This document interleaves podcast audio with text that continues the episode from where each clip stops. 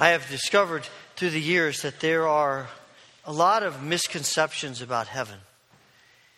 We have these ideas that form in our minds, maybe from stories we've heard or songs we've sung or just things that people have said to us. And, and so we, we have a lot of conflicting ideas about what heaven's going to be. I, I found a, a few cartoons this week that maybe will strike you as some things that you might have thought or other people have thought.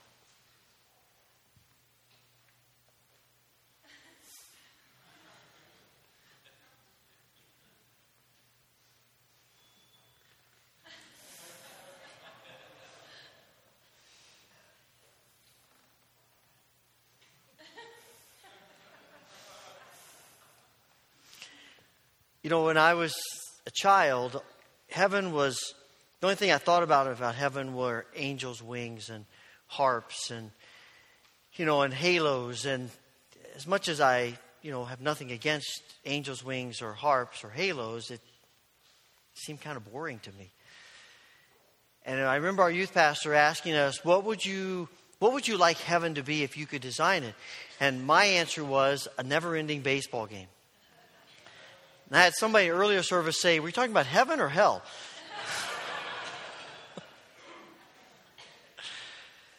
You know, we have these ideas in our minds of, of what we think would make sense for heaven to be good and positive.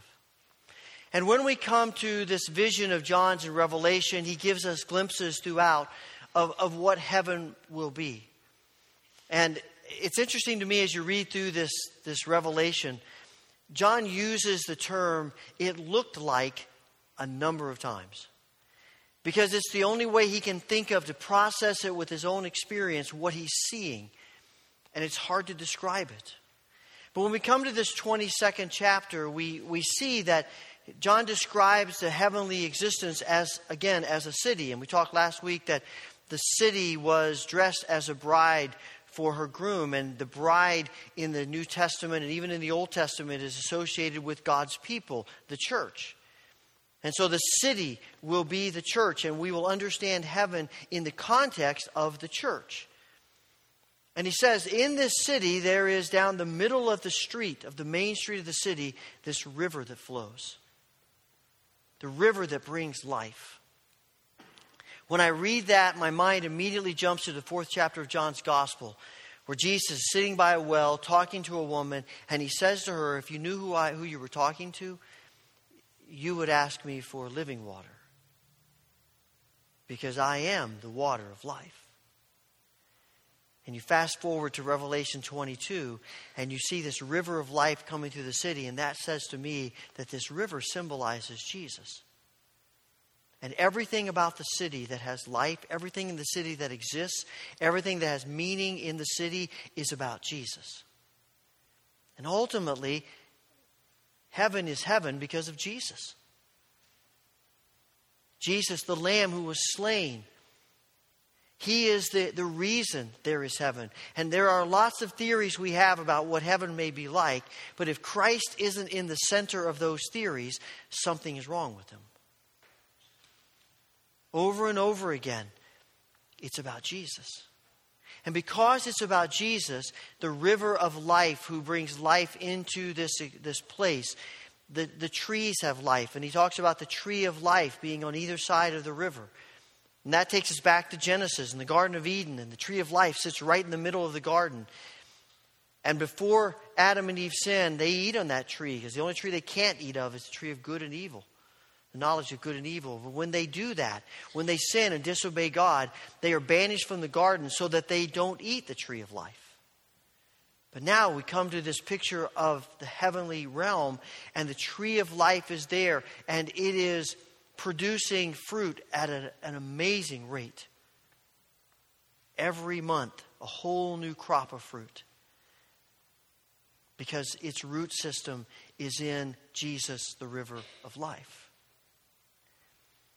And John says that the leaves of the tree of life are for the healing of the nations. And after that, he says, there will be no curse. And when I think about the healing of the nations and no curse, I think about all the ways in which nations fight with each other. All the ways we think of to, to turn on each other and to make war with each other and, and to fight with each other. And all of that's going to be gone. No more nation against nation. I find it interesting earlier on in the prophecy in chapter 9, chapter 5, chapter 7, John says that I looked and I saw people from every tribe and language and, and nation and, and people group, which says to me that heaven is not about all of us being blandly the same. We will still have our uniqueness and we may still even have our distinguishing characteristics of nationalities. But instead of fighting with each other, we will be unified in Christ. And we will be one in Him as the people of God. And all the walls and the barriers that are between us now will be broken down. And we will love each other in a way that now is hard for our minds to comprehend.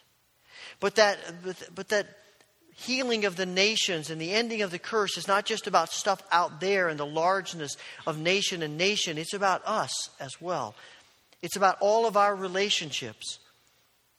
Now that we're under the curse, we live with such insecurity. And, those, and that insecurity drives us to want to be better than other people and to get and to be, to be more popular and to have more success. And, and we walk over people and we trample people and we take advantage of people and we, we wrestle with jealousy and, and we're envious. And it leads us to all kinds of things that we do to each other. But in that day, all of that will be gone. No more envy, no more jealousy, no more insecurity. We will just love each other.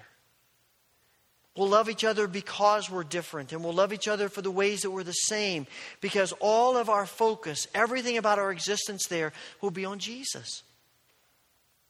It won't be about us, it'll be about Him. And that will heal our relationships and, and no more will we live with the pain that we cause each other and the pain that we feel from each other. We'll be healed fully, completely. But ultimately, that healing is about us and God. Because what causes our problems with each other is rooted in our problem with God. Before the fall, Adam and Eve had this perfect relationship with God. They had perfect receptors to understand what God was saying and to see God and to trust God. But after the fall, our receptors are damaged. They're twisted and they're bent and they're torn and some are broken off and we just don't get it. God hasn't changed his message. God hasn't changed a thing about who he is and what he says to us we now, because of our damaged receptors, just don't get it. And we question God and we, and, and we don't trust God. And we are convinced that we know better than God does. And all the things that come to us in life, the pains and the struggles and the burdens, can cause us to question God and to trust in ourselves more than in Him all because of those damaged receptors and the message of who He is, of His grace and His mercy and His compassion and His truth. It doesn't get through to us like it should. But on that day, our receptors will be totally healed. They'll be put back right. And we will experience God the way He intended us to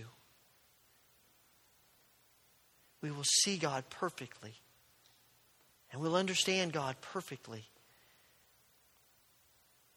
And we will trust Him perfectly. Because our focus will no longer be on us, it'll be on Jesus. The Lamb of God who was slain and who was raised from the grave. It's hard to put into words all that that's going to be like. You know, I think John struggled to describe what he was seeing. And we struggle to visualize it as well because we live so far below that. And then you come to verse 4, and he says that, that the servants of God, those who worship the Lamb, those who serve the Lamb, those whose lives are focused fully on Christ, are going to see his face. You go back to Exodus chapter 33. We read this passage a few moments ago. God has brought the Israelites out of Egypt, and uh, he now has, uh, Moses is up on the mountain, and he's meeting with God. He's getting the Ten Commandments and all the law, and, and, and Moses is up there for 40 days. And it's such an amazing experience that when he comes down, he actually is glowing. He's physically glowing. And, and I can't imagine what Moses saw and what he went through up there. But when he comes down in chapter 32 is the whole debacle of the golden calf. The people say, I don't know what happened to this Moses. Let's make a calf. We'll worship it. And they do. This is the God that brought us out of Egypt. And, you know, the place just disintegrates in the immorality and sin. And, and Moses comes down and he sees what's happening. He smashes the tablets. And, and there are consequences. And now we come to chapter 33. And Moses has to go back and get another set of tablets. Ten Commandments 2.0. He's got to go up and he's got to get the second set. And, and I think he, now he's up there and he's a little bit concerned about, about whether God is going to stick with them. I mean, this is a pretty big deal, what happened with the golden calf. And, and there, you get the sense that Moses is afraid that God is going to send the Israelites on, but he's, he's not going to be a part of this group anymore. Moses has yet to learn the amazing patience of God. And he says, Lord, if you don't go with us, then we don't want to go. And God says, I'll go with you. And Moses says, I'd like a sign. I want to make sure. Uh, let me see your face. And I, I can almost hear God laughing, saying, Yeah, Moses, that's not going to happen. You could not handle seeing my face. You know, you look in someone's face, someone looks you in the eye, that's how you truly know them. There's a presence there in someone's face. And to look in the face of God, impossible. It's too much. And so God says, You stand over here and I'll walk by and you can see my back. And that's enough for Moses. And they move on. And now we come to this heavenly vision in Revelation 22. And John says, Those who worship the Lamb will see his face. We will now have the opportunity to look God in the eye and to understand more than ever in a completely new way who God is and God's love for us and His grace and mercy to us. And we'll see Him face to face and eye to eye. And I can't imagine what that's going to be like. But it's because of Jesus. And then he says, not only will they see his face, but his name will be on their foreheads. I've been pondering what it means for God's name to be on the forehead of his servants. You go to Revelation 13, and the people who worship the beast, who follow the enemy of God, they put the, the sign of the beast on their foreheads. And so maybe he's saying, these are the people, those people, they chose the beast, and so they're marked with him. And these people have chosen God, and they're marked with him. And it might be that, but I think there's something else going on here. It struck me as I was reading again recently Lewis's essay, The Weight of Glory. And, and in that essay, he talks about this idea that, you know, we will experience glory in heaven. And, and he said, I, don't exactly know what that means. All I can think of with glory is, is fame. And he said, I don't think that's, I didn't think that's what he meant. And then I read some of the ancient writers, and they thought that that was what he meant. But not fame from other creatures, but actually fame and recognition from God. That in that place, we are going to be recognized by God as important and special. He's going to write His name on our foreheads. He goes on to say it, it's sort of the, the same idea of it's the idea of, of pleasing someone who has authority over you.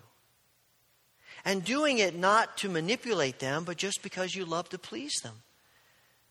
A child to a parent, a pupil to a student creature to its creator. And, and he said, You think about a child, he says, nothing more obvious than a child, not a He's not a conceited child, but a good child. There's, there's nothing in a child that's more noticeable than when they realize they have pleased their parent. They beam. They're filled with joy. This person that's so important to them has expressed pleasure. for what they've done and who they are. And we know that feeling. Maybe it's not with a parent, maybe with someone else, but you know that feeling of someone you admire and respect and, and recognizing that you have pleased them. It, it fills you with great joy. And Lewis says, I think that's what is going to happen in heaven. That God is going to tell us, I'm pleased with you. You bring joy to me. He, Lewis says we, it's amazing, but we're actually a part of, of, God, of ex, God experiencing his divine happiness by who we are and our worship.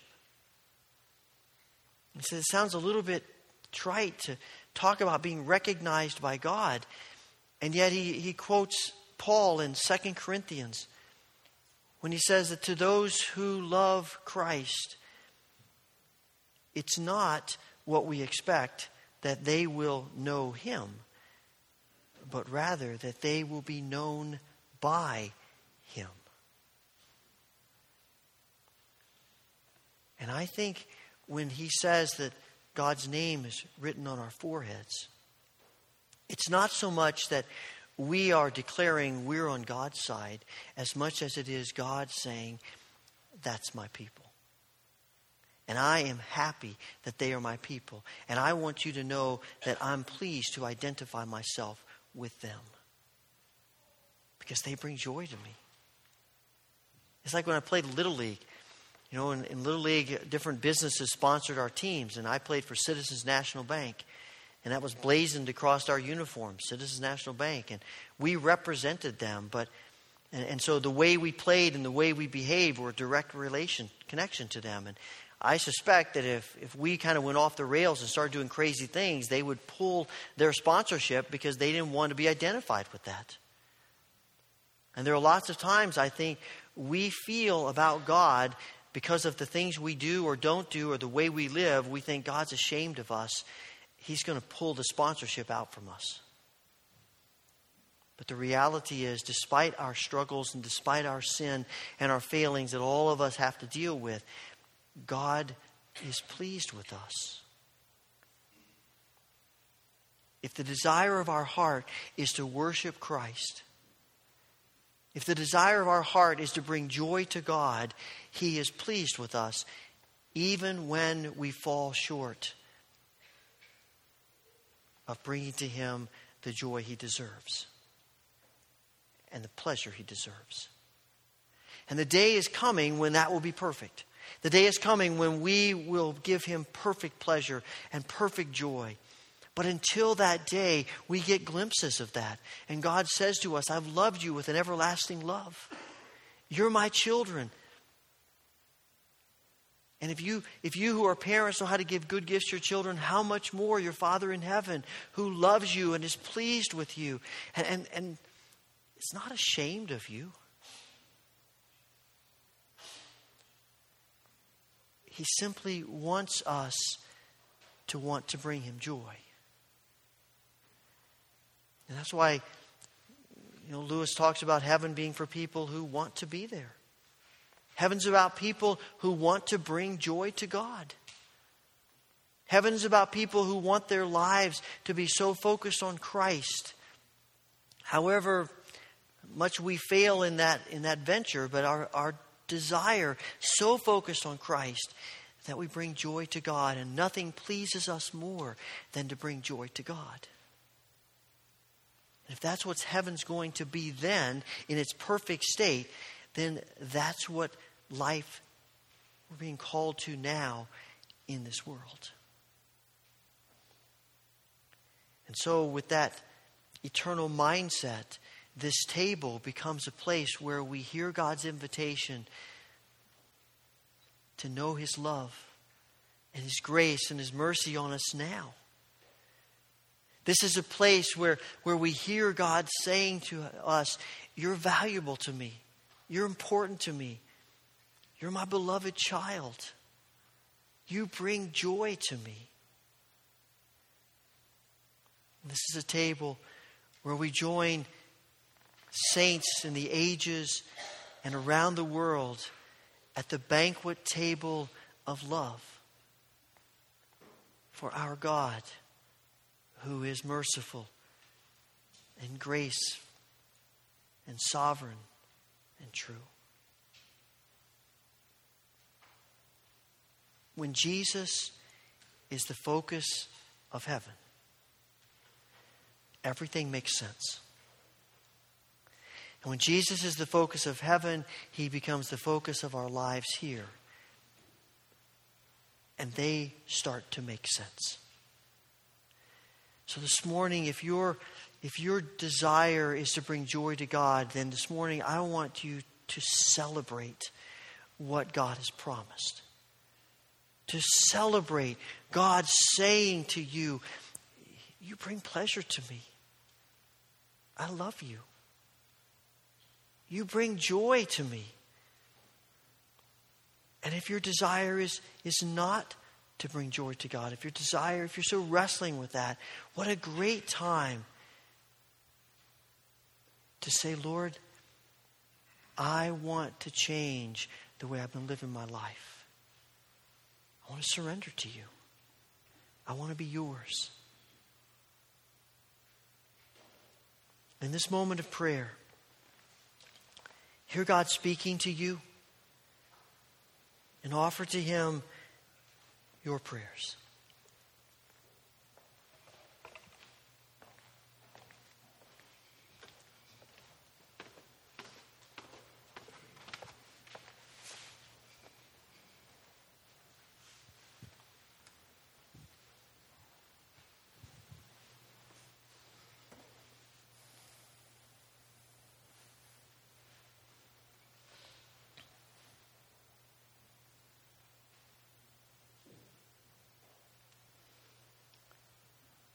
Father, it is an awesome thing to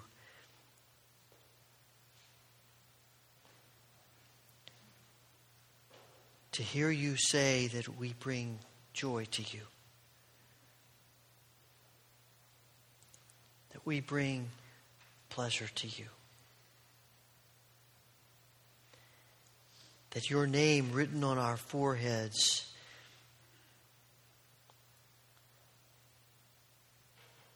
is exactly what you want.